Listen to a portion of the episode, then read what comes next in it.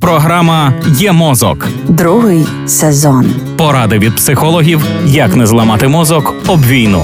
Проєкт створено за підтримки програми партнерства у галузі масмедіа в Україні UMPP.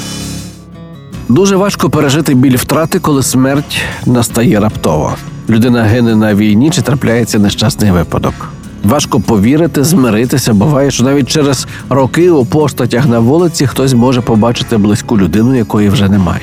Як прийняти смерть, якщо свідомість відмовляється це сприймати? Як навчитися жити без іншої людини, якщо вона займала в чиємусь житті дуже вагоме місце? Якщо людина згасає поступово, в рідних є час попрощатися, подякувати чи попросити пробачення.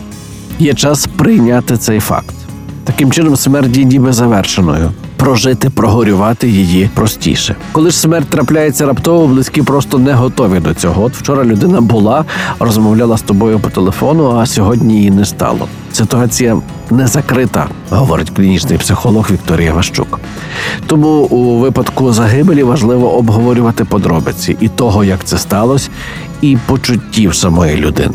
Таким чином зменшуються страхи, і це дає змогу оплакати близьку людину.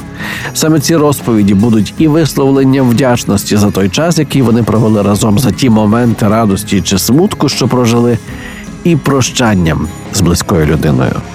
Тому в цій ситуації, як ніколи, потрібна допомога друзів, потрібна присутність людини, яка вислухає, почує і підтримає.